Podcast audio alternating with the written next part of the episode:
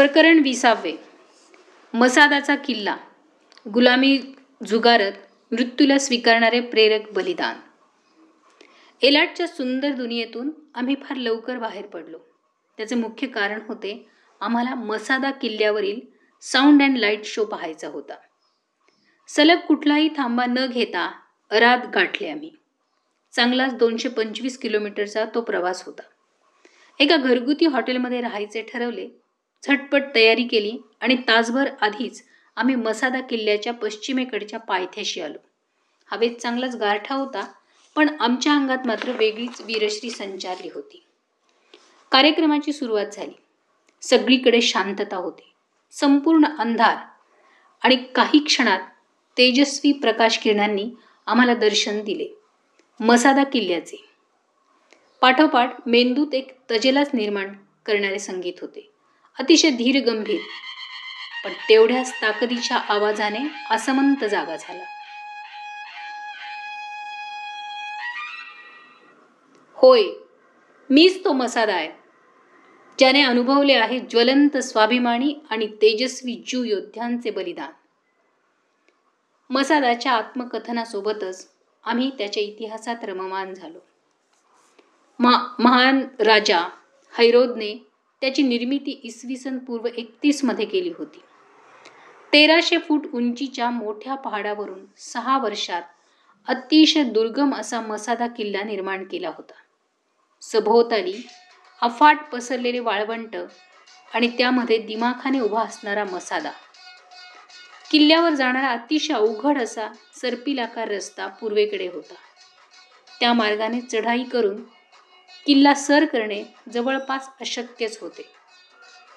जवळील मृतसागर आणि भोवतालचा वाळवंटी प्रदेश हा किल्ल्यामुळे सहजच ताब्यात राहत असे.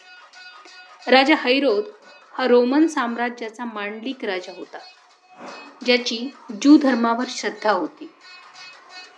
त्याच्या मृत्यूनंतर मात्र जू आणि रोमनांच्या मध्ये मतभेद सुरू झाले.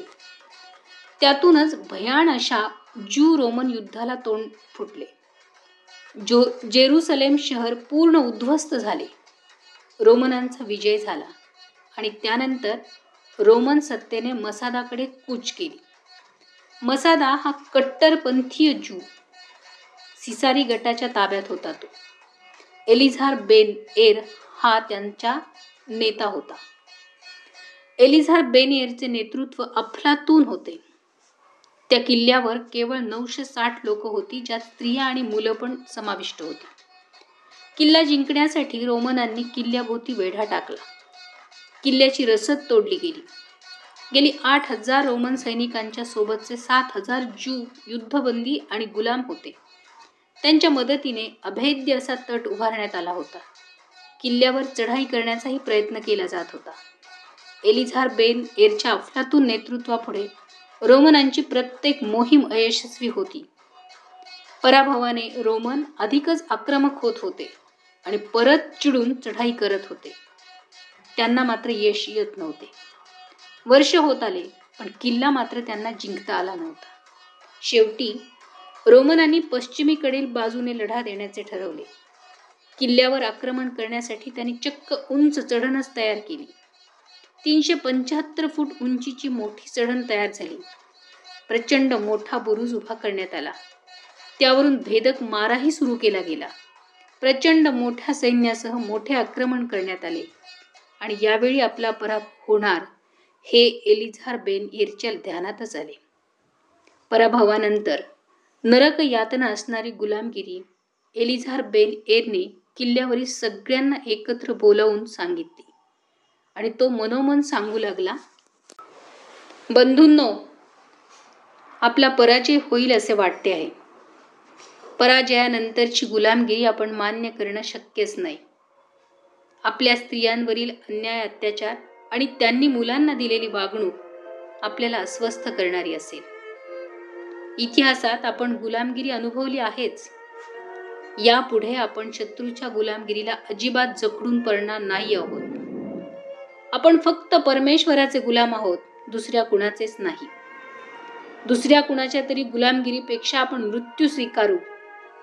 शत्रूच्या हातून मरण्यापेक्षा आपण एकमेकांना आपल्याच शस्त्रांनी वध करूया. आपले सगळे दस्तऐवज जाळून टाकू.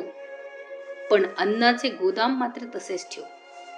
शत्रू ज्यावेळी किल्ल्यावर येईल त्यावेळी त्यांना कळेल की आम्ही उपासमारीमुळे स्वतःचं बलिदान केलं नाही. आम्ही गुलामगिरी पुढे आमचा मृत्यूप्रिय मानला.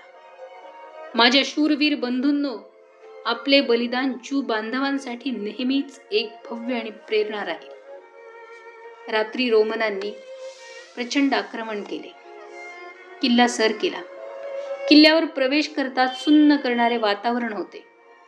त्यांच्यातील विजय उन्माद क्षणात नाहीसा झाला. Sound and loud light show संपला. तो अफलातूनच होता. प्रत्यक्ष लढाईचे दृश्य पाहताना अंगात वीज चमकून जात होती. एलिझार बेन एरचे शेवटचे मनोगत ऐकताना डोळ्यातून अश्रूंना सहजच वाट मिळाली. सगळीकडे शांतता होती. आम्ही सुद्धा एकमेकांशी काहीही न बोलता आमच्या निवासाकडे जाण्याची तयारी केली. उद्याचा सर्व सूर्योदय आम्हाला प्रत्यक्ष किल्ला चढून पाहायचा होता. बलिदानाचे पावन स्थळ आम्हाला समजून घ्यायची. मनामध्ये प्रचंड आस होती.